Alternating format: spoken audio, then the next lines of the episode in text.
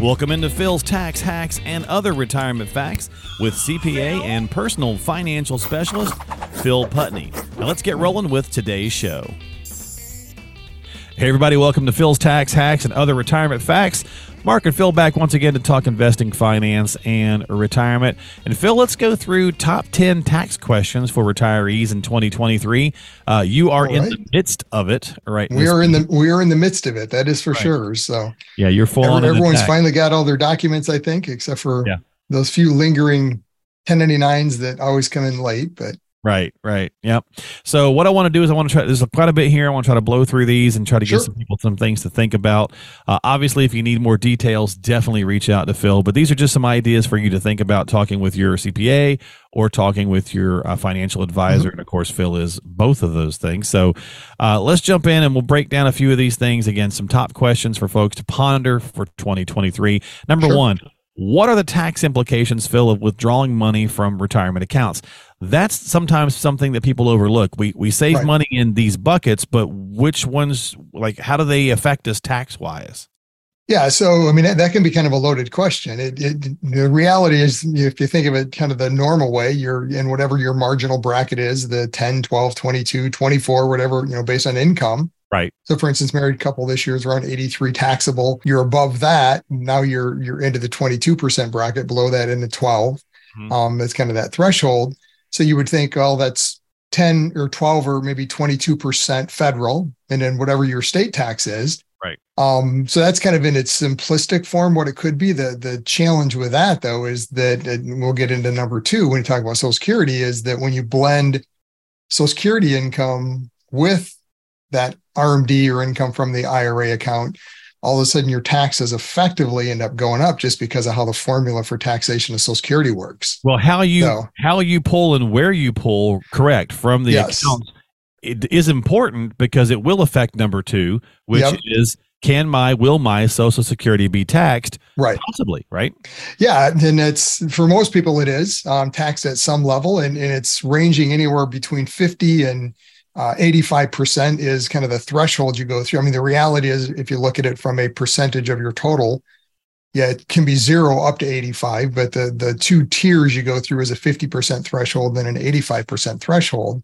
Mm-hmm. And as your provisional income, which is basically all your income, including tax exempt interest, and then just half of the Social Security uh, income or benefit is that provisional income. So that's the the threshold uh, that the IRS uses to determine how much of that Social Security benefit then becomes taxable. So right. that's what I said. And that's where it gets to be really kind of crazy math. That as you get above these top thresholds, for instance, married 44,000 is provisional income. Once you get above that, for every dollar above that, 85 cents of your Social Security benefit becomes taxable. Yeah. And that's so, not a tax bracket, folks. It's not a tax bracket. I, I right. always joke and say they're greedy, but they're not that greedy. You know, right. it's not, yeah, right. it's not 85% taxable. But I mean, if you had, you know, another thousand dollars of IRA distributions and you're just in the 12% bracket, well, because of that thousand dollars, you're getting taxed on the thousand dollars of IRA as well as another 850 of Social Security. So you didn't wow. get any more Social Security benefit. You just have the privilege now of paying tax on another 850 because of the thousand that came out. You're welcome. So, yeah, it's it's one of those kind of a goofy math formulas. So you got to be yeah. really careful and plan it out. Um, one of the reasons we do Roth conversions is, you know, depending on how you shift and it's position those lower buckets, the taxable income, right? Yeah. If yeah. if we can change the mix and makeup of your income so that it's a larger percentage from Social Security and then less from IRAs, pensions, those kind of income, you know, even blend in the Roth, now we can drop down the taxation of Social Security and change yeah. your whole tax picture long term. So, so, one and two definitely play with. They play hand other. in hand. Yeah. Yep. yep. Okay. Yep. All right. Number three, uh, pensions. A state is that a state by state? Is there a federal thing? Uh, yeah. So for get taxed for federal, they, it's ordinary income. You know, okay. so I mean, it's going to be taxed at what again, whatever your bracket, 10, 12, 22, et cetera. Um, okay. For states, yeah, it's a state by state. Depending, you know, some states it's based on if it's a state pension.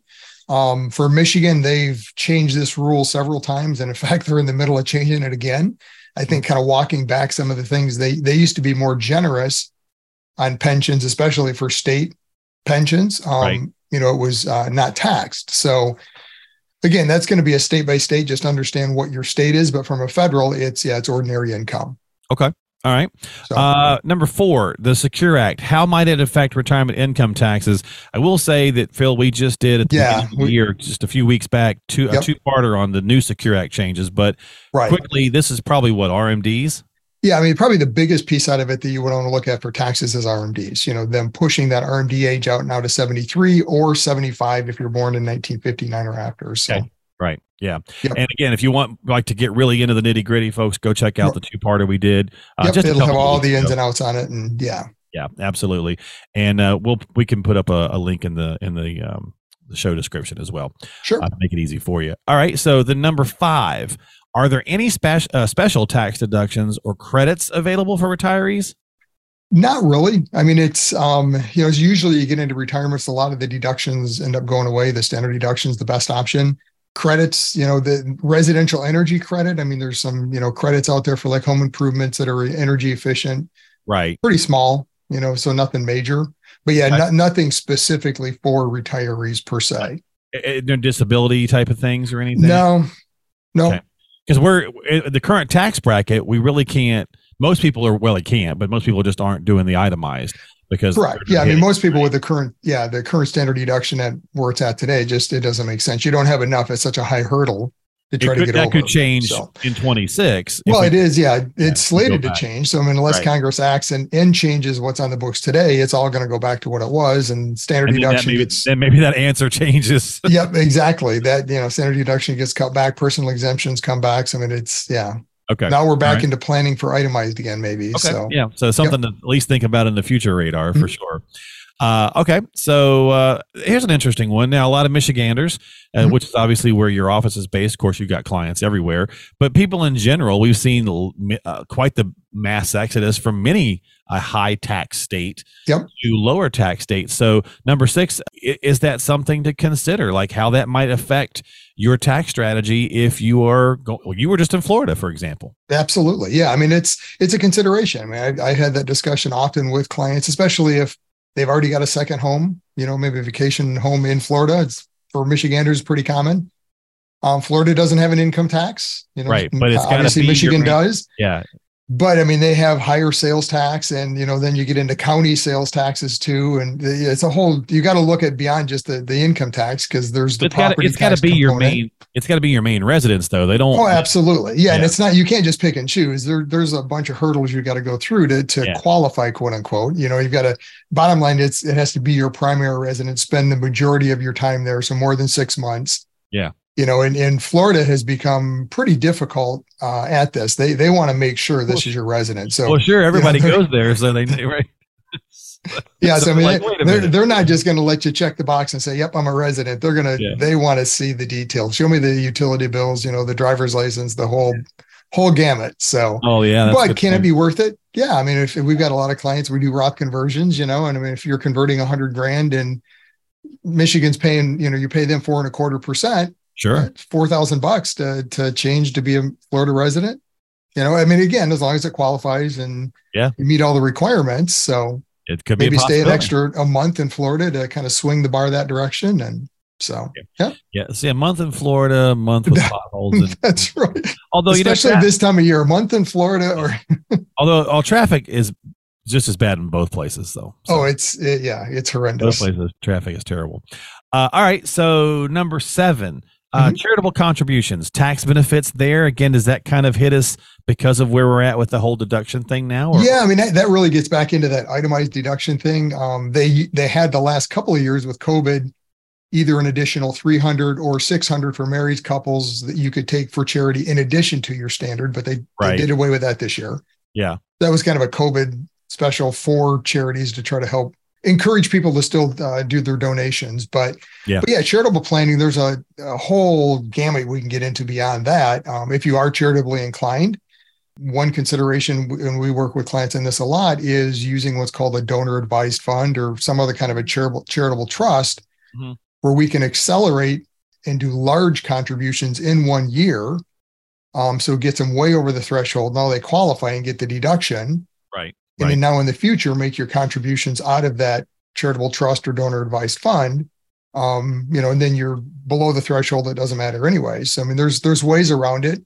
Uh, qualified charitable distributions out of your IRA, that's another one. You know, yep. so once you're 70 and a half, you know, if you are charitably inclined, no longer a reason to pay for charity out of your just your normal checking account or savings, um, pay for it out of the IRAs because now it's not income to you, counts as a required minimum distribution. It, it goes back that. to that top one. It helps that top income level. Plus, it also helps the RMD. So, yeah. Yeah. I mean, you were getting the deduction anyways because you weren't above the threshold. So it, it helps check a lot of the boxes off. So, yeah. Yeah. So, if you are charitably inclined, make sure you have that discussion because there are ways to, to incorporate that into your plan. And not technically get the deduction maybe but but have yeah. it work out for your your benefits so. and, and, that's what i was going to say so i'm glad you brought that because eh, but it doesn't you've got a plan i mean there's you've got to strategize to get yes. this to get this to happen so yep. uh can like any of these you know they you, we just don't kind of get to fall into them uh, for right. the most part we have to really kind of work at some of this stuff um, number eight tax considerations for gifting money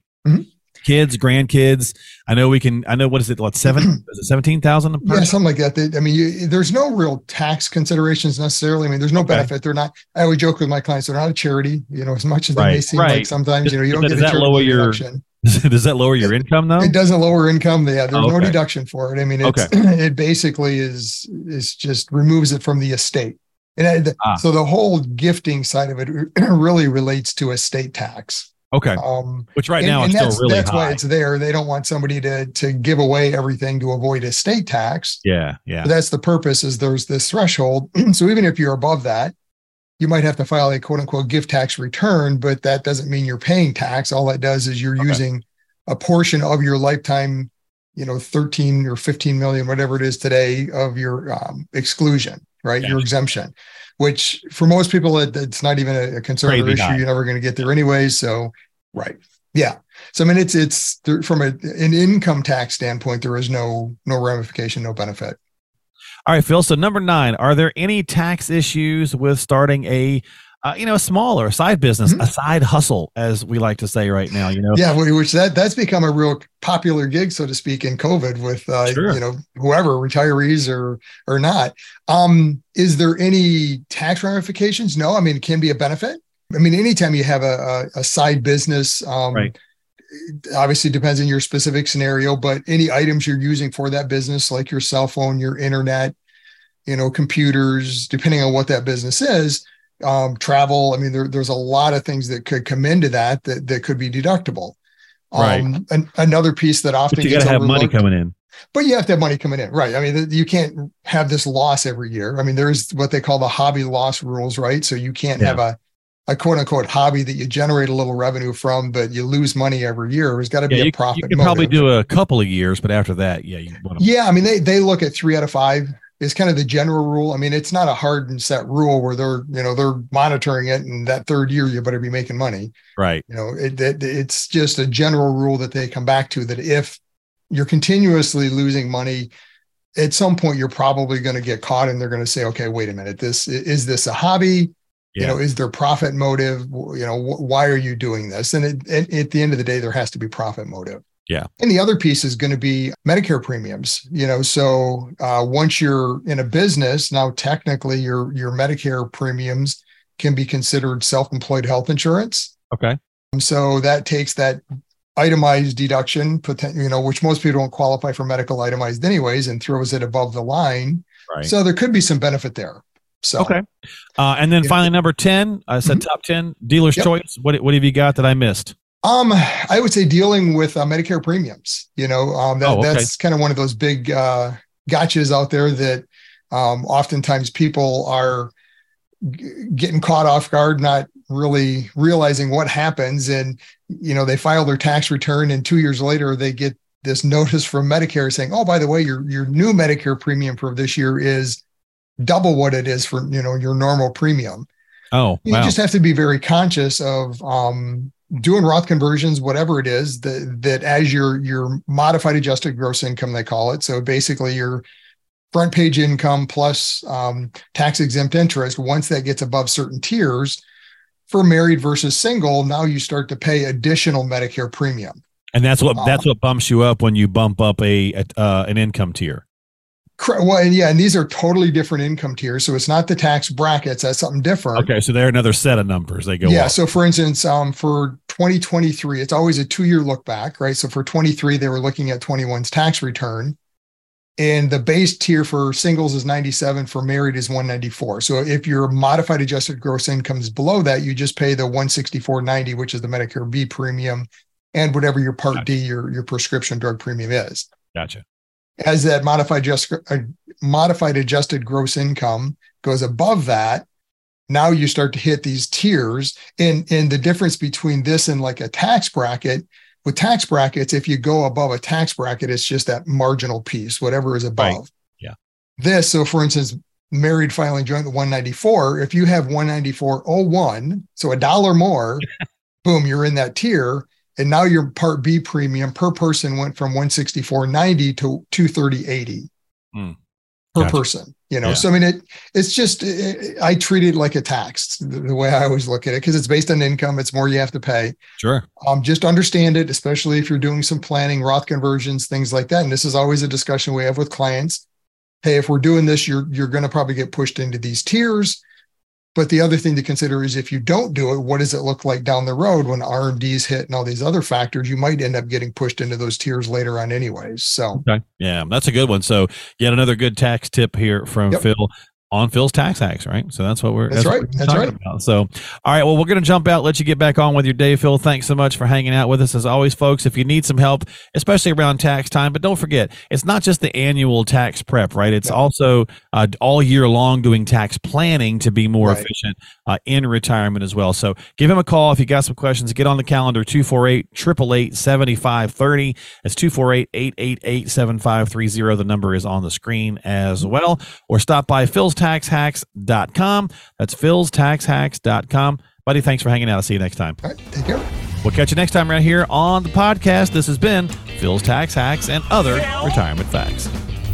Investment advisory services offered through AFS Wealth Management. The content of this program is provided for informational purposes only and is not a solicitation or recommendation of any investment strategy. Investments and or investment strategies involve risk, including the possible loss of principal. There is no assurance that any investment strategy will achieve its objectives.